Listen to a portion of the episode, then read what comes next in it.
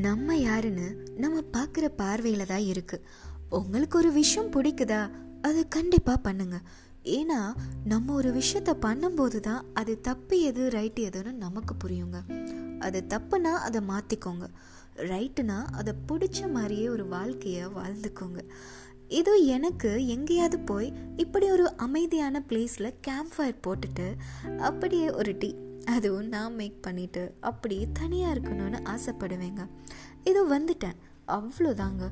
லைஃப்பில் எந்த டைமும் நிரந்தரமே கிடையாதுங்க. உங்களுக்கு பிடிச்சதை நீங்கள் பண்ணுங்க கண்டிப்பாக ஸ்டேட்யூன் வித் கதைப்போமா வித் கீர்த்தி.